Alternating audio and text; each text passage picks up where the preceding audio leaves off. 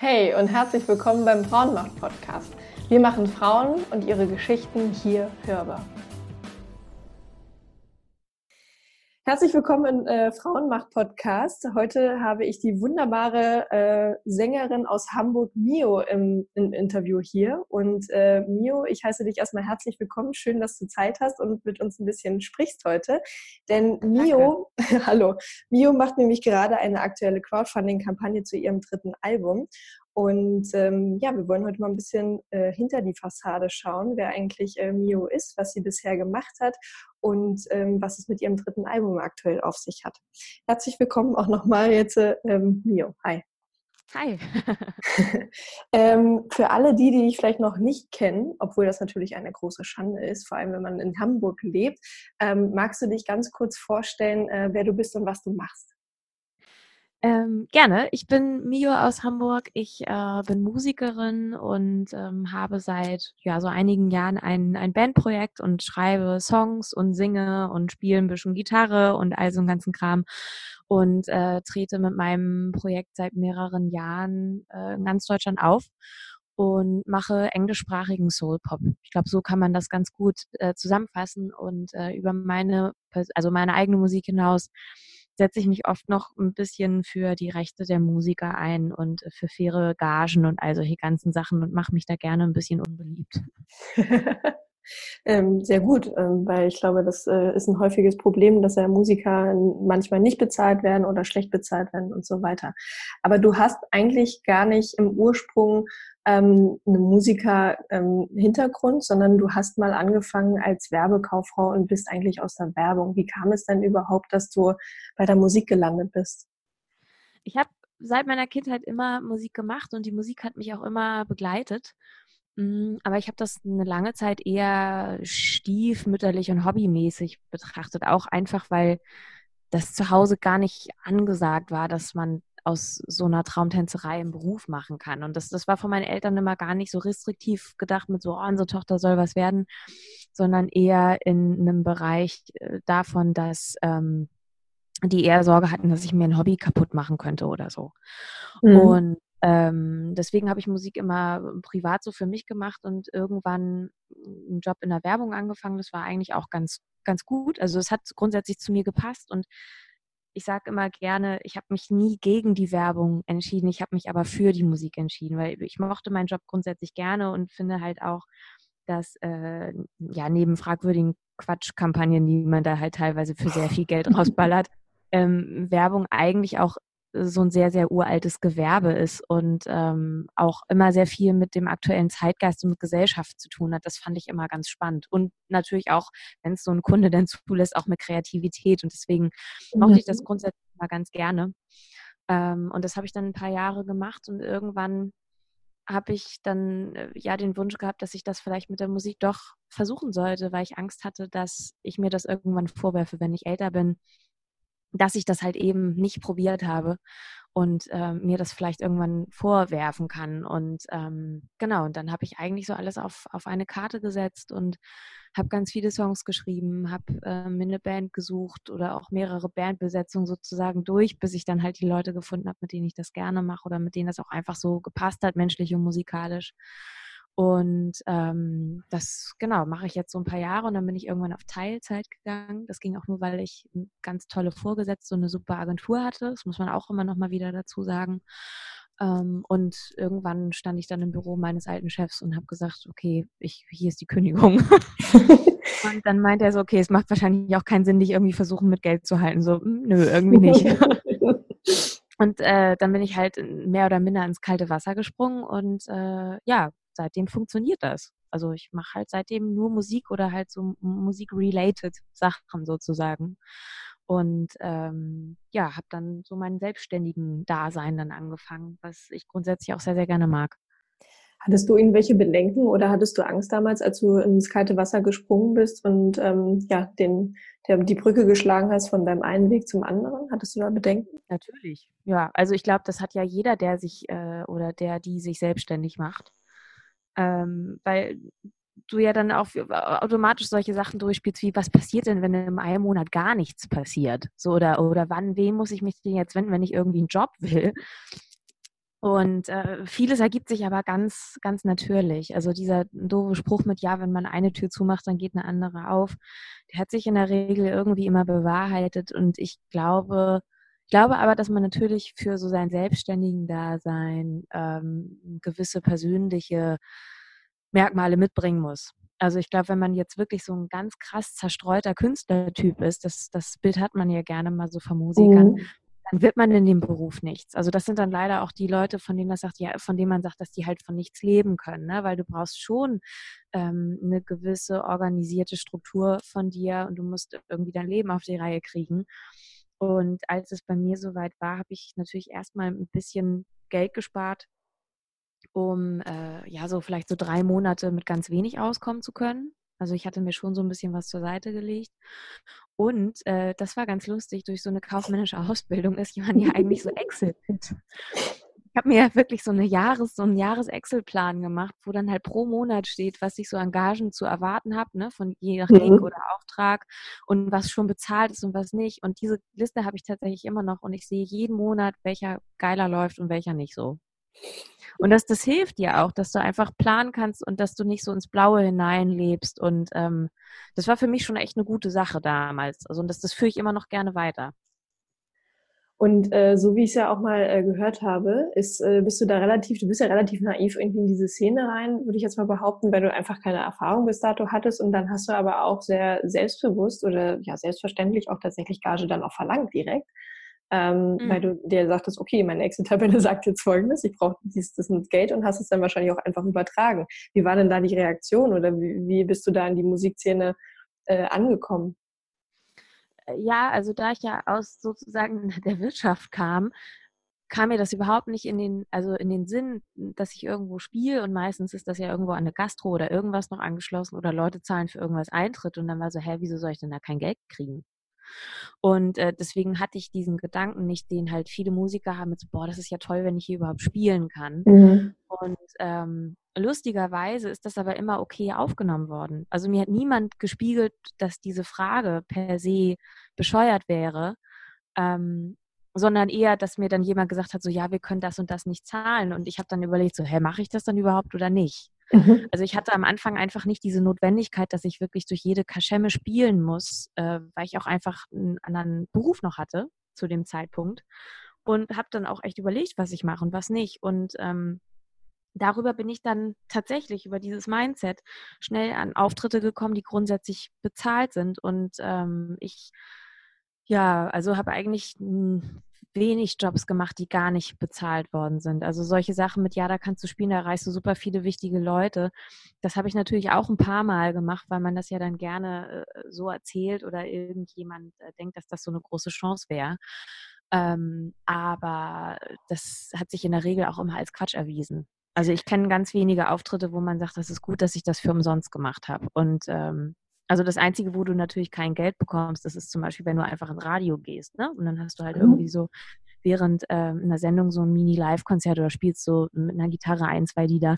Aber das ähm, setzt sich ja direkt auf eine ganz, ganz große Öffentlichkeit um und das macht natürlich Sinn. Oder auch ein äh, Support-Gig für eine sehr, sehr große Band ist mhm. auch in Ordnung, wenn man den äh, ohne Gage macht, einfach weil das, was du zurückbekommst, auch einen hohen monetären Wert hat bei Radios ist ja zum Beispiel auch so, immer wenn du dann etwas spielst, woran du selbst mitgeschrieben hast, dann schlägt sich das ja auch automatisch in die GEMA um. Also ne, es ist ja so gesehen dann auch gar nicht unbezahlt. Aber ähm, ich habe das so ein paar Mal gehabt, dieses so, ja, dann kannst du da auf dem Filmfest spielen und da sind super wichtige Leute und am Ende sitzt man dann halt irgendwie, alle trinken was und essen Schnittchen nach irgendeiner Filmpremiere, unterhalten sich und keine Sau hört dir zu. Ne? Also sowas ja. muss man halt einfach nicht machen. Und ähm, das habe ich auch am Anfang einfach nicht gemacht und in meiner Laufbahn sehr selten und kann eigentlich auch immer nur davon abraten. Meinst du, dass es der Schlüssel ist, dieses Mindset auch für andere Künstler da einfach auch anders ranzugehen? Hm, ich kann nicht per se sagen, dass man irgendwas, was nicht bezahlt ist, dass das doof ist. Also ich glaube, man muss es dann halt immer in einem Verhältnis sehen, was ich anderes dafür bekomme.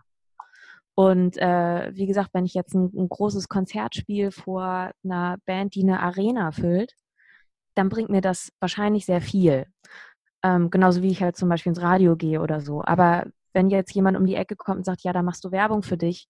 Das hatte ich neulich wieder so einen Fall, das war ein Hotel und ähm, genau, die machen irgendwie eigentlich so Corporate Events für ihre Kunden und äh, wollen dann halt das Bands da spielen und bieten denen halt an, wenn die zum Beispiel ein Videodreh machen wollen, dass die das da machen können oder dass die mal ein Hotelzimmer für irgendwelche Interview-Settings haben können.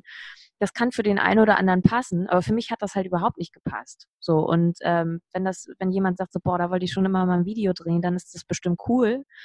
Ähm, aber für mich wäre das halt einfach also passt es halt zu dem Zeitpunkt nicht und ich brauche das nicht und dann war das so für mich, nö, dann, dann ist es für mich eine klare Dienstleistung, das mache ich nicht.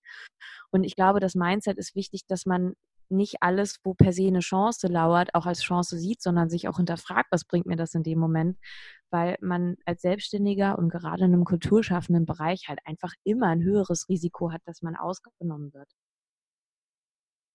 Ja, und apropos Videodreh, dein erster Videodreh, den hast du in der Leishalle ähm, gemacht, weil du einfach gefragt hast, für alle, die die Leishalle nicht kennen, das ist ein großes Konzerthaus hier in Hamburg, ein wirklich großes und sehr schönes.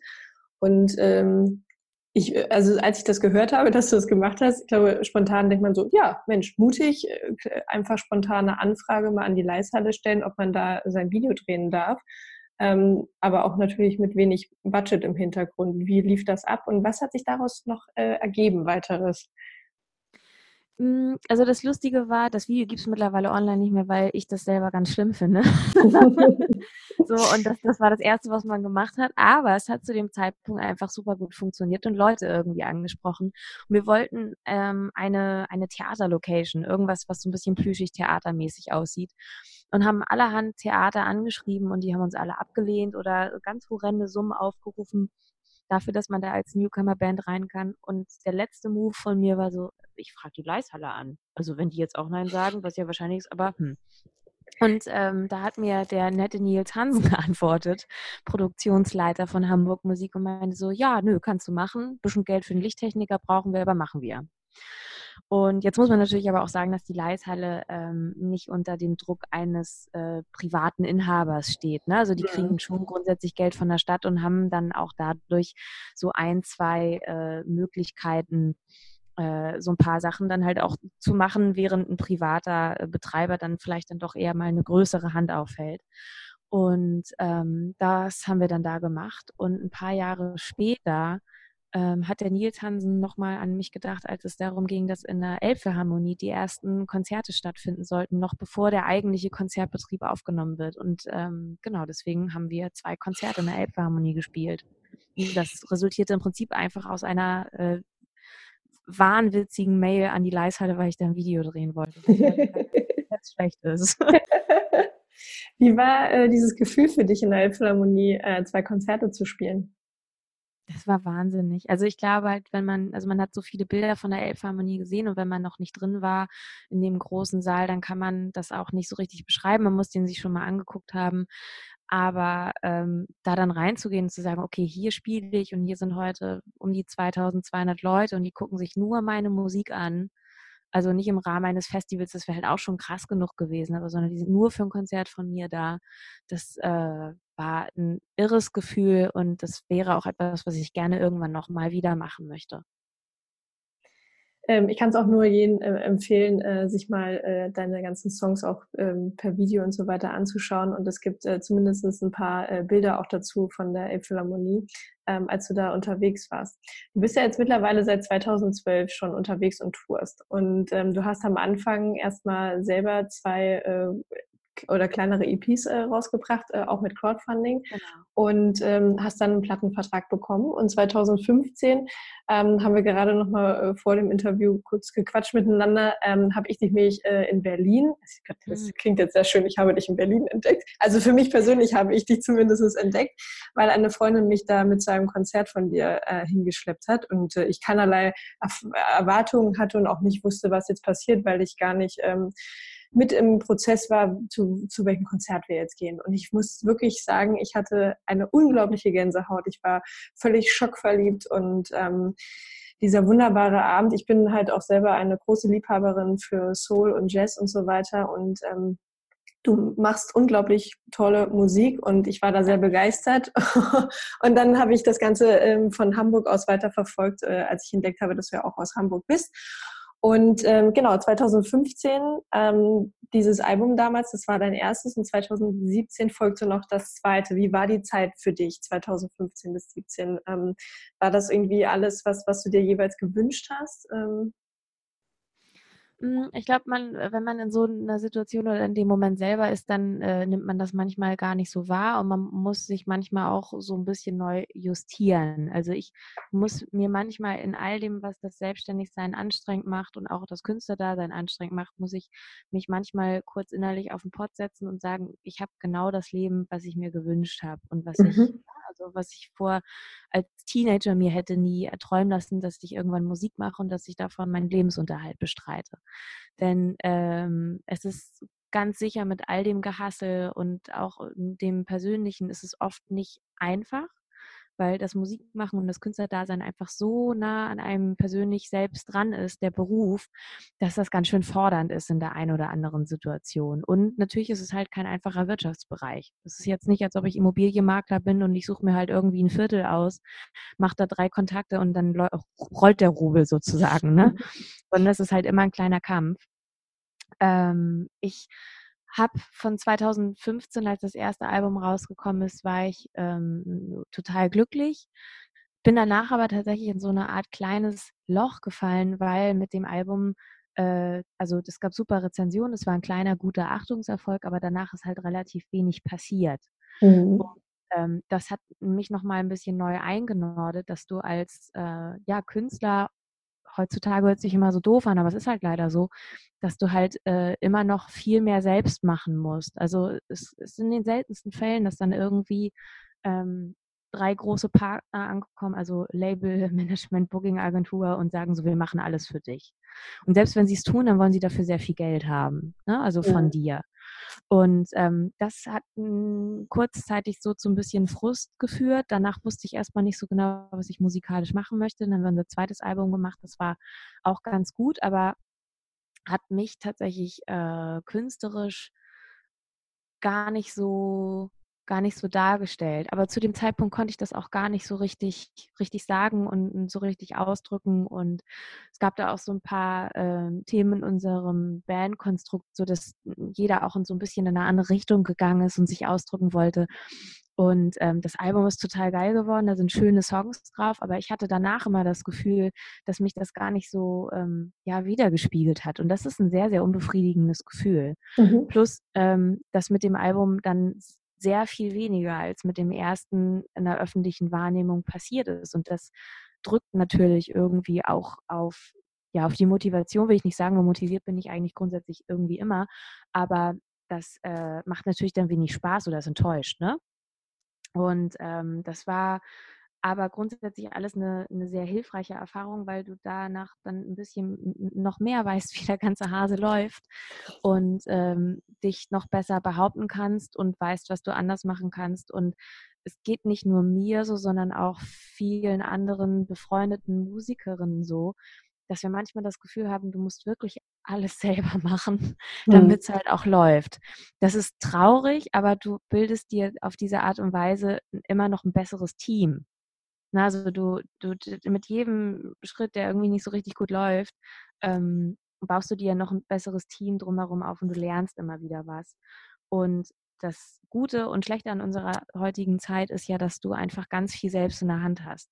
Also das ähm, erhöht den Druck auf dich selbst natürlich, aber andererseits hast du so viele Möglichkeiten, wie du wahrscheinlich vor 25 Jahren einfach nicht gehabt hättest. Also vor 25 Jahren konntest du nicht einfach so mal deine Sachen rausbringen und auch überlegen, mit welchen Partnern du das machen möchtest. Und heute kannst du das. Das ist zwar alles eine Budgetfrage teilweise, aber da sind keine Gatekeeper mehr in dem Sinne, die sagen, du bringst deine Musik nicht raus. Die Frage ist, wie erfolgreich sie wird natürlich und mh, hm, es ist halt immer noch schwerer, das als Indie-Künstler zu machen, ohne äh, ein, ein Major-Budget. Und Sachen werden oft einfach erfolgreich, weil Leute entscheiden, dass sie erfolgreich werden. Also es liegt nicht an dem Geschmack des Publikums, weil das Publikum per se nimmt erstmal eine ganze Menge an, wenn du es ihnen vorsetzt. Mhm. Und ähm, ich weiß gar nicht, ob nehmen wir jetzt mal einen großen Künstler wie Andreas Burani oder Revolverheld, also wirklich so Künstler, die Arenen füllen. Ich würde fast sagen, dass es äh, nicht egal ist, aber es ist halt auf jeden Fall nicht unbedingt richtig äh, bestimmend, wen du zum Beispiel als Vorgruppe dahinstellst. Das Publikum wird es annehmen. Es ist halt eine Entscheidung von jemandem, wer will, dass irgendetwas erfolgreich wird. Und ähm, das ist tatsächlich manchmal ein bisschen, ja, ein bisschen hart. Also weil diese, diese Macht, die besteht halt immer noch und es geht oft gar nicht darum, dass, dass gute Musik ihren Weg zum Publikum findet. Und ähm, da muss man dann halt gucken, was sich in den nächsten Jahren so entwickelt. Weil ich glaube, so dass das altgediente Labelkonzept ist, das, ähm, ja, das, das läuft so ein bisschen auch aus. Jetzt bin ich ganz schön ins Labern gekommen. Ähm, ja, aber total auch spannend. Also, weil die Frage steht ja auch ein bisschen dahinter, muss dann ähm, Musik und ein bestimmtes Konzept funktionieren für einen Markt und man entscheidet dann, dass es äh, erfolgreich wird. Und für andere Sachen, wo man sagt, nee, das, das ist es nicht, das, das spielen wir dementsprechend auch nicht groß. Und muss man sich dann anpassen? Das ist eine gute Frage. Also ich finde ja, ähm, also dieses mit ja, das muss marktkonform sein, ist meines Erachtens oft auch ein bisschen Quatsch, weil Leute in großen Plattenfirmen ähm, gerne irgendeiner Sache hinterherlaufen, von der sie glauben, dass sie so sein muss. Also im Moment ist es zum Beispiel immer noch angesagt, dass aus Deutschland keine englischsprachige Musik kommen soll. Also wenn ich mich mit den großen Plattenfirmen unterhalten würde, dann würden sie mir immer noch sagen, vielleicht finden wir deine Musik ganz okay, aber es wäre schon besser, wenn du das auf Deutsch machen würdest. Und ähm, das ist ja totaler Schwachsinn. So, weil, äh, also du siehst ja, du gehst auf ein Konzert und äh, dort kommen ja Leute hin und die, die bezahlen Geld dafür. Das ist ja schon mit so die eine der härtesten Währungen, die du als Künstler haben kannst. Also kommen Leute zu dir und sind bereit, Geld zu bezahlen für das, was du tust. Mhm. Dann ist die nächste Stufe, wie viele Leute sind ohne große finanzielle Unterstützung, also Promo-Macht, ähm, bereit, Geld für dich zu bezahlen. Und eigentlich würde ich davon ja eher ableiten, hat irgendwas eine Marktchance oder nicht. Mhm. Und das sehen aber große Plattenfirmen manchmal anders. Und dann ist es auch oft so, dass natürlich ein, ein A gerne auch seine persönliche Marke oder seinen persönlichen Stil irgendwo profilieren möchte. Also die wollen halt genauso was darstellen und sagen so, ja, den Künstler habe ich gemacht, wie, äh, wie ein Künstler vielleicht auch selbst. Und ähm, dann, genau, also ein Gregory Porter sozusagen, wenn er aus Deutschland kommen würde, das finden die super langweilig aber Gregory Porter aus den USA ist okay. Okay. Also so ist, die, so ist die Denke halt oft. Also Gregory Porter, Melodie Gardot zum Beispiel, wenn man in so einem, so einem jazzigen Kontext mal denken würde, oder nimm dir Amy Winehouse, nimm dir Michael Kiwanuka und solche Sachen, die machen ja, ähm, ich nehme das nur als Beispiel, weil ich mich da gerne, also nicht so künstlerisch komplett einordne, aber so von der Stilistik her. Mhm. Ähm, die machen ja jetzt auch keinen super jungen, fancy visionären Kram, sondern die äh, orientieren sich halt sehr an oldschooligen äh, Sachen. Aber das funktioniert hier wunderbar. Also die haben eine, Käu eine Käuferschaft und äh, die füllen ihre Hallen. Und äh, in Deutschland wird dann halt eher so, ja, dann hast du halt Mark Forster und ein bisschen Pop. Und das spricht natürlich große Massen an, weil es sehr unkompliziert ist, weil es keine Stellung zu irgendwas bezieht, ähm, weil es gut im Hintergrund laufen kann. Oder du hast dann halt sehr edgy Künstler äh, wie Bilderbuch, die natürlich auch was sehr eigenes, Falco-mäßiges fast haben. Aber auf Englisch will das halt hier keiner. Also und das, das, ich glaube, das hat überhaupt nichts mit dem Markt zu tun, sondern mit, mit einer Entscheidung halt auch wieder. Ne? Und ja. Hm, ich glaube, viele Dinge könnten erfolgreicher sein, äh, wenn ja, wenn das nur jemand wollte. Also es gibt in Hamburg ja noch viele weitere andere tolle Künstler und Künstlerinnen. Ich finde, Vivienne zum Beispiel hat ein unfassbar geiles Album gerade rausgehauen, ähm, was so ein bisschen Florence in the Machine mäßig und ein bisschen folkig ist, aber auch sehr mächtig. Die singt ganz toll, hat tolle Produzenten auch irgendwie am Start gehabt. Und die hat ihre Sachen jetzt auch sehr unabhängig aufgenommen und rausgebracht, weil äh, ihr auch ganz viel reingeredet wird, was sie machen soll und was nicht. So und ähm, ich glaube, ihr wurde auch schon mehrfach gesagt, dass sie das bitte mal auf Deutsch machen soll. ich habe mir äh, witzigerweise sie heute auch nochmal angehört. Ähm, von dir habe ich mir auch Songs angehört. Ohana habe ich schon die ganze Zeit, glaube ich, als Ohrwurm beim Kopf. Ähm, und äh, im Zuge dessen, weil du sie gerade angesprochen hast, wollte ich nochmal kurz darauf aufmerksam machen oder auch fragen, ähm, wie kam es denn dazu? Du bist nicht die Initiatorin der, ja, de, de, des Netzwerks, der Konzertreihe, wie auch immer, von Ladies Artists Friends. Ähm, das sind Hamburger Frauen, Musikerinnen und ähm, ihr hattet erst ursprünglich einen Stammtisch zusammen und macht Musik zusammen und äh, kann man Konzerte in Hamburg von euch besuchen. Ähm, wie ist das entstanden? Äh, gibt es das noch? Wird das weitergeführt? Und, und was, was ist der Vorteil daraus für euch? Also wir haben, äh, eigentlich ist das eine Idee, die von einem Freund von mir stammt, der männlicher Musiker, Instrumentalist ist. Und bei den Instrumentalisten ist das oft so, dass die sich ihre Jobs so hin und her schieben, wenn der eine mal nicht kann. Mhm. Per se, warum auch immer, ein besseres Netzwerk untereinander. Und dann stehen sie zusammen und dann nörden die noch über irgendwelche Gitarrenpedale und über irgendwelche Kabel und Verstärker und alle sind glücklich, trinken Bier, super. ähm, und bei uns Ladies, vor allem aber auch den, äh, ja, man sagt ja immer so Featured Artists, also die Frontfrauen, die vorne stehen, ist es eine ganze Zeit lang gar nicht so gewesen. Also immer noch, dass man so eine, so eine leichte Stutenbissigkeit sich gegenseitig unterstellt. Hm, oder wenn eine nicht kann, dann äh, ja, kann sie halt nicht, aber dieser Job verfällt. Anstatt zu sagen, ey, warte, ich habe hier zehn andere, die kann ich dir vorschlagen oder so. Dann, genau. Und ähm, dann kam so, ja, warum macht, also warum vernetzt ihr euch denn nicht besser untereinander? Und das haben wir so im Kleinen ab und zu mal so ein bisschen gemacht. Wir kennen uns grundsätzlich auch alle und sind irgendwie die einen mehr, die anderen weniger miteinander doll befreundet oder verbekanntschaftet. Und irgendwann habe ich äh, so eine Runde von, von Ladies mal zusammengetrommelt und daraus ist dann ja ein ganz reger Austausch entstanden zu Sachen, die einen nerven, zu Fragen, die man hat, zu Kontakten, die man braucht, äh, zu Jobs, die man sich gegenseitig vermitteln kann oder auch einfach nur so ein Rat mit, öh, ich habe diese Gage angeboten bekommen, was zahlen die sonst so oder soll ich das machen oder nicht und all solche ganzen Sachen. Und ähm, das ist schon eine ganz fruchtbare Sache und wir merken, dass es auch Früchte trägt, wenn man das auch aber einfach sehr lange in so einer Szene etablieren muss. Ähm, und wir haben uns überlegt, dass es eigentlich toll wäre, wenn wir uns selbst eine Bühne schaffen und regelmäßig Konzerte veranstalten. Das haben wir das erste Jahr zweimal in einem Jahr gemacht und haben dann gemerkt, dass das irgendwie für uns zeitlich nicht zu wuppen ist. Mm, und jetzt machen wir das so um, ja, etwa einmal im Jahr und haben das jetzt dieses Jahr am Weltfrauentag im Knust gemacht und machen das wahrscheinlich nächstes Jahr auch wieder am 8. März oder so. Und ähm, da haben wir dann eine Backing-Band sozusagen und ähm, ja, so etwa sieben bis neun Künstlerinnen, die dann immer ein paar Songs vorstellen und, und spielen und wir gegenseitig bei denen mitsingen und jemand greift sich noch ein Instrument und all solche ganzen Sachen. Und das ist eine sehr, sehr herzliche Sache und ich merke halt schon, dass sich der Kreis an Leuten, mit denen man sich austauschen kann, einfach äh, signifikant erweitert hat. Und das merken die anderen auch. Das ist eine sehr, sehr gute und wichtige Sache auf jeden Fall.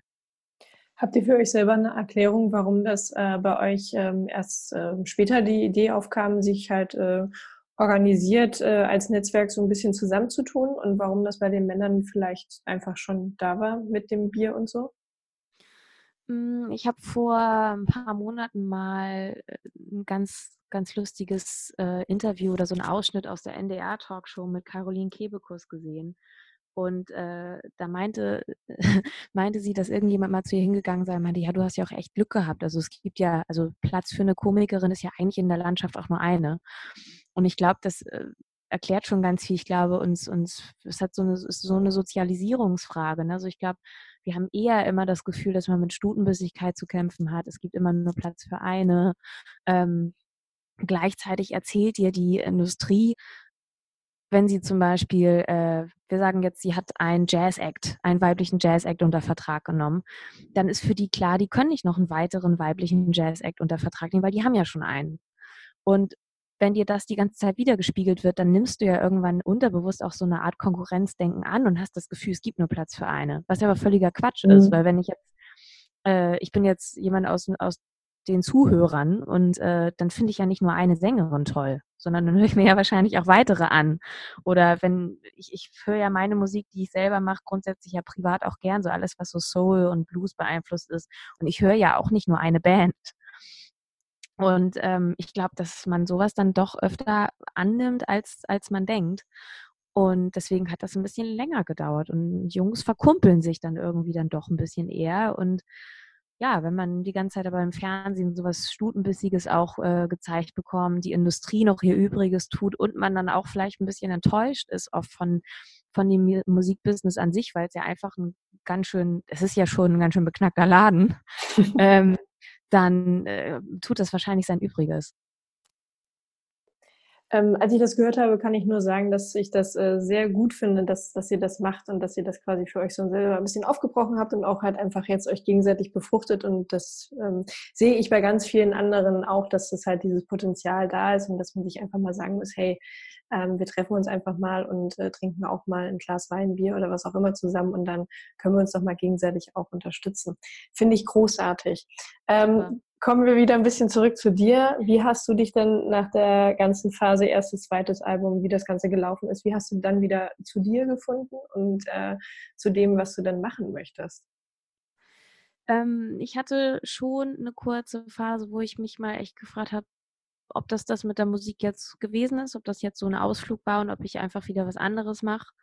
Und ähm, eigentlich habe ich mich dann eingeschlossen und habe mich dann wieder darauf besonnen, warum ich mal Musik angefangen habe und habe eigentlich gesucht, was, was mein Sound ist. Also es hört sich mal doof an für Nicht-Musiker, dieses so, hä, was ist denn das mit dem eigenen Sound?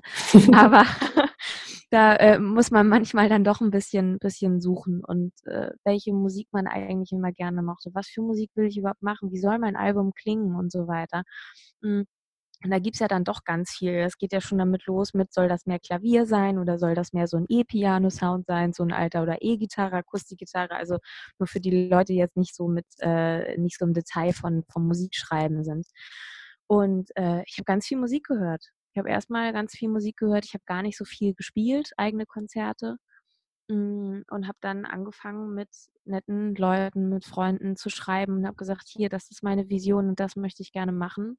Und am Ende soll ein Album dabei rauskommen, womit ich happy bin und was ich gerne spiele. Und wenn das keiner haben will, dann ist es auch okay.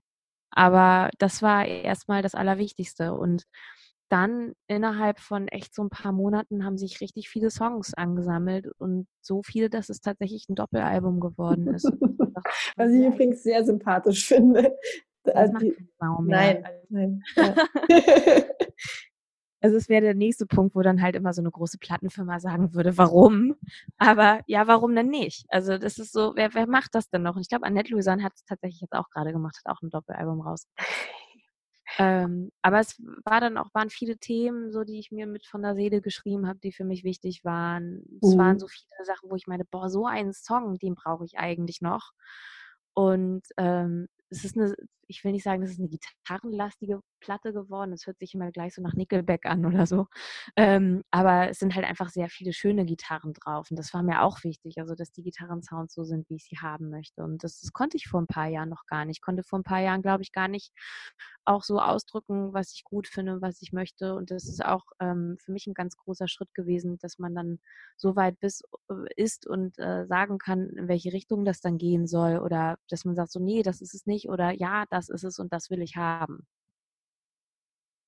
Ja, ich kann nur von außen betrachtet sagen, dass ich ähm, der Titel der neue äh, für das dritte Album, Album Modern Retro Soul und auch ähm, das, was du da äh, im Video bei der Crowdfunding-Kampagne etc. auch, ähm, wo du das Ganze aufnimmst, das Ganze wird nämlich gerade in dem Nordstudio in Bremen aufgenommen, das ganze Setup und so weiter. Und ich von draußen kann nur sagen, oh, das passt total. Also es passt zu ihr, ähm, dass das widerspiegelt äh, dich irgendwie als als, als Sängerin wieder und das, wofür du stehst. Also ich finde das sehr passend, aber ich glaube, es ist natürlich immer ein schwieriger Weg, da auch irgendwie hinzukommen. Ähm, was sind denn so die Themen ähm, fürs neue Album? Worüber hast du denn geschrieben? Ähm, es ist tatsächlich ein buntes Album, aber es geht manchmal auch so in dem einen oder anderen Song geht es halt echt um sowas wie so Einsamkeit unter vielen. Ich finde, das ist irgendwie gesellschaftlich was, was uns alle gerade so begleitet. Also dieses, das äh, irgendwie sind, ist man die ganze Zeit miteinander verbunden, aber am Ende sitzt man doch alleine vor seinem mhm. Bildschirm.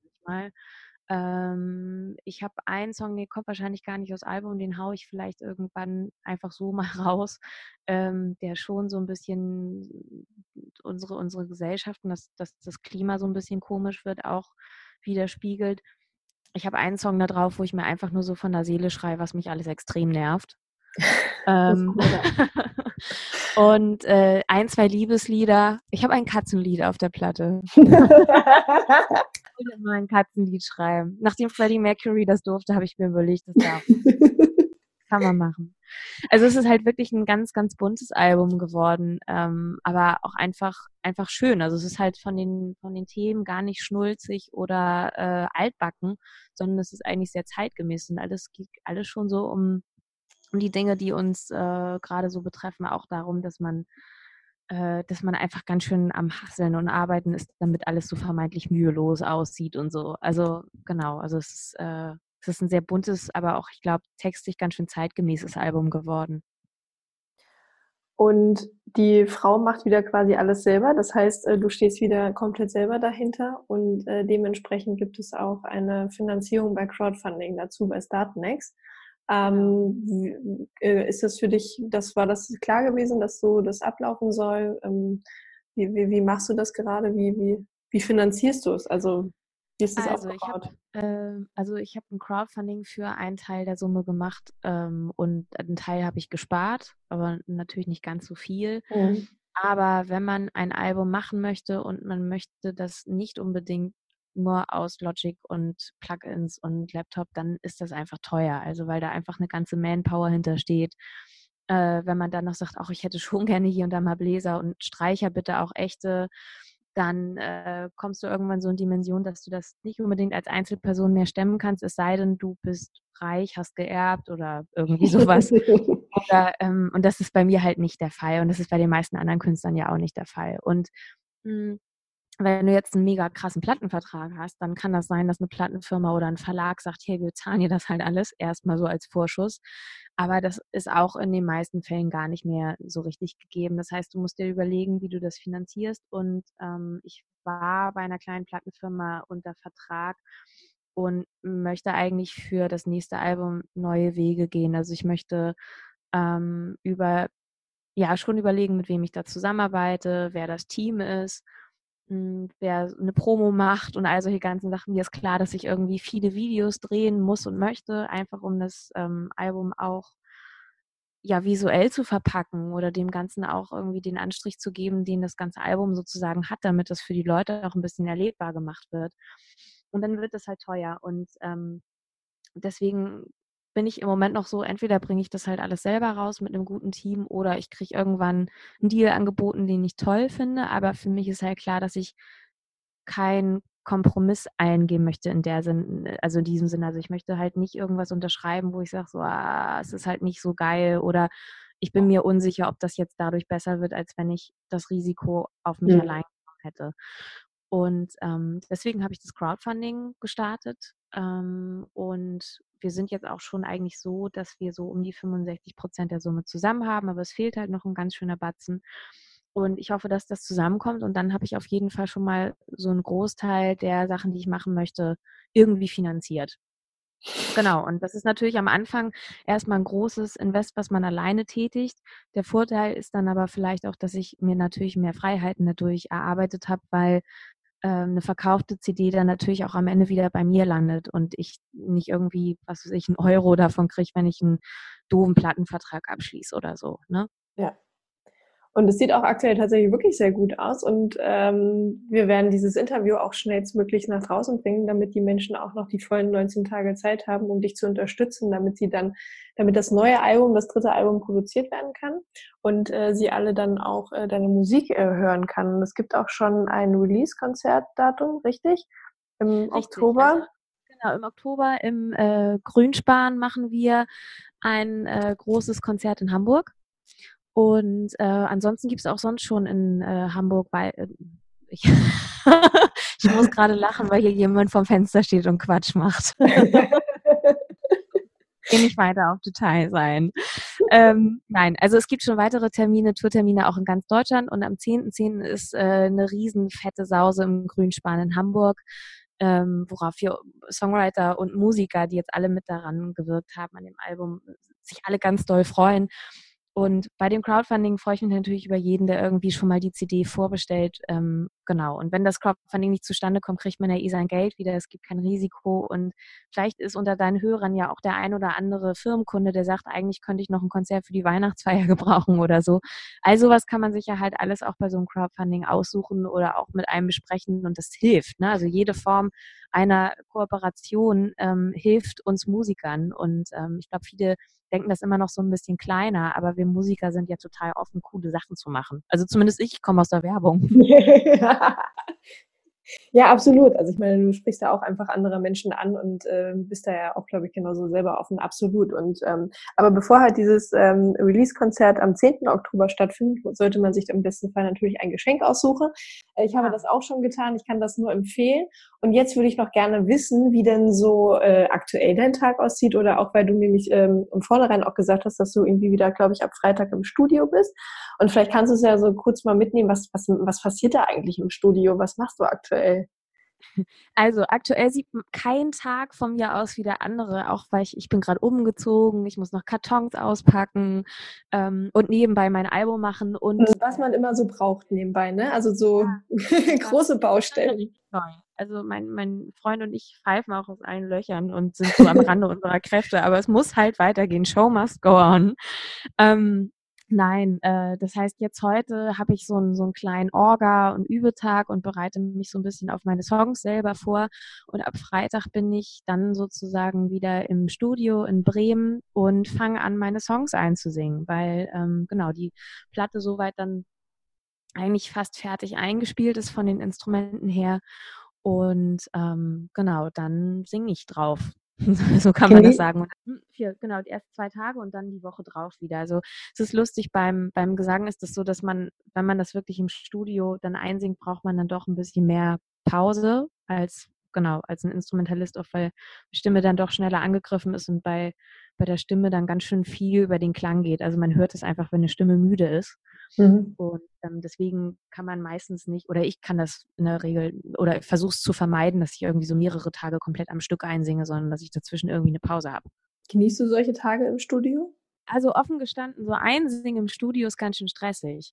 Also ich finde es eine sehr, sehr große Herausforderung, weil immer, wenn man auch was, wenn man im Studio ist und was aufnimmt, ist das der krasseste Spiegel, den du so als Musiker bekommen hast, weil du hörst ja jeden Fehler und du hörst jede Unzulänglichkeit in der eigenen Stimme, also die man jetzt selber so wahrnimmt und denkt so, oh, das könnte noch besser sein und so weiter. Und äh, dann ist natürlich der Druck auch da, dass äh, leider zumindest der Gesang, also ich verkaufe mich ja selber als Künstlerin und jetzt nicht als Instrumentalistin oder so, ist leider fast mit das Wichtigste. Ne? Also wenn der Gesang darauf nicht stimmt, mhm. dann ist auch der Rest hinfällig. Das heißt, der Druck ist äh, signifikant höher, würde ich mal sagen. Das heißt, du freust dich dann auch, äh, wenn du wieder auf Tour gehst und dann auch einfach spielen kannst und vor Publikum. Genau. Ich freue mich richtig auf Spielen. Ich freue mich auf meine Sachen an den Instrumenten üben. Ähm, ich, es ist falsch zu sagen mit, ich freue mich, wenn es vorbei ist. ganz, ganz doll auf die Streicheraufnahmen, die noch kommen, mhm. auf die Bläseraufnahmen. Das finde ich immer richtig toll. Ähm, aber genau, ansonsten, ich freue mich einfach wieder auf Live-Spielen. Ich freue mich darauf, dass ich das Produkt irgendwann in der Hand habe, dass es fertig ist. Ich glaube, das ist das, was ich irgendwann toll finde, weil die Songs beleiten mich jetzt doch immerhin so ein paar Monate. Also Gott sei Dank nicht so super lange. Also ich bin jetzt nicht ins Studio gegangen, während ich Songs irgendwie seit zwei, drei Jahren spiele. Mhm. Ich glaube, das ist tatsächlich immer noch so ein bisschen unbefriedigender, weil man dann sagt, so, das muss ja jetzt mal fertig sein. Ähm, aber ich freue mich darauf, wenn ich dann die CD habe und wenn ich sie rausbringen kann und wenn die Songs fertig sind, dass ich sie Leuten zeigen kann. Ich freue mich auch sehr drauf. Und jetzt sag uns noch schnell zum Schluss, ähm, wo können wir dich erreichen? Website, Crowdfunding, wo ist das alles zu finden? Also, wenn man mich bei Facebook und Instagram suchen möchte, dann guckt man einfach unter Mio, ähm, also wie Miauno ohne A. und ähm, dann findet man mich in der Regel. Mm, Start Next ist die Crowdfunding-Plattform und dort findet man mich eigentlich, wenn man unter Projekte und Genre Musik eingibt, dann bin ich da mittlerweile, glaube ich, schon relativ weit oben. Das Album heißt Modern Retro Soul und äh, oder wird es wird so heißen. Das heißt, man findet das Projekt eigentlich relativ schnell dort. Und äh, genau, Website eigentlich auch miu-music.de. Da kann man sich zum Newsletter abonnieren und also der ganze Kram. Und ich freue mich natürlich, wenn die Zahlen immer so ein bisschen nach oben klettern und Leute Lust haben auf die Musik und ein bisschen dranbleiben wollen, weil mir das als Musikerin auch immer hilft, dass ich noch tollere Konzerte bekomme und so ein Veranstalter sagt so, boah, wenn die so und so viele Fans hat, dann kann die Musik ja nicht komplett kacke sein. ähm, das findet ihr alles dann natürlich auch noch bei äh, Frauenmacht. Wir werden das bei Facebook und sonstigen auf den Kanälen natürlich äh, parallel zu der Podcast-Aufnahme hier auch teilen. Und dann findet ihr das auch da. Ich glaube, dass, äh, da kommt man dann nicht mehr dran vorbei. Liebe Mio, ich danke dir herzlichst. Ich wünsche dir jetzt ähm, noch viel Spaß im Studio beim Aufnehmen und dann hoffentlich schnell im Kasten sein mit dem einen und damit wir dich dann schnell auf der Bühne sehen können mit deinem neuen dritten Album. Toll, vielen Dank dir, dass ich zu Gast sein durfte bei Frau macht. Ich wünsche dir noch einen schönen Tag. Tschüss. Ciao.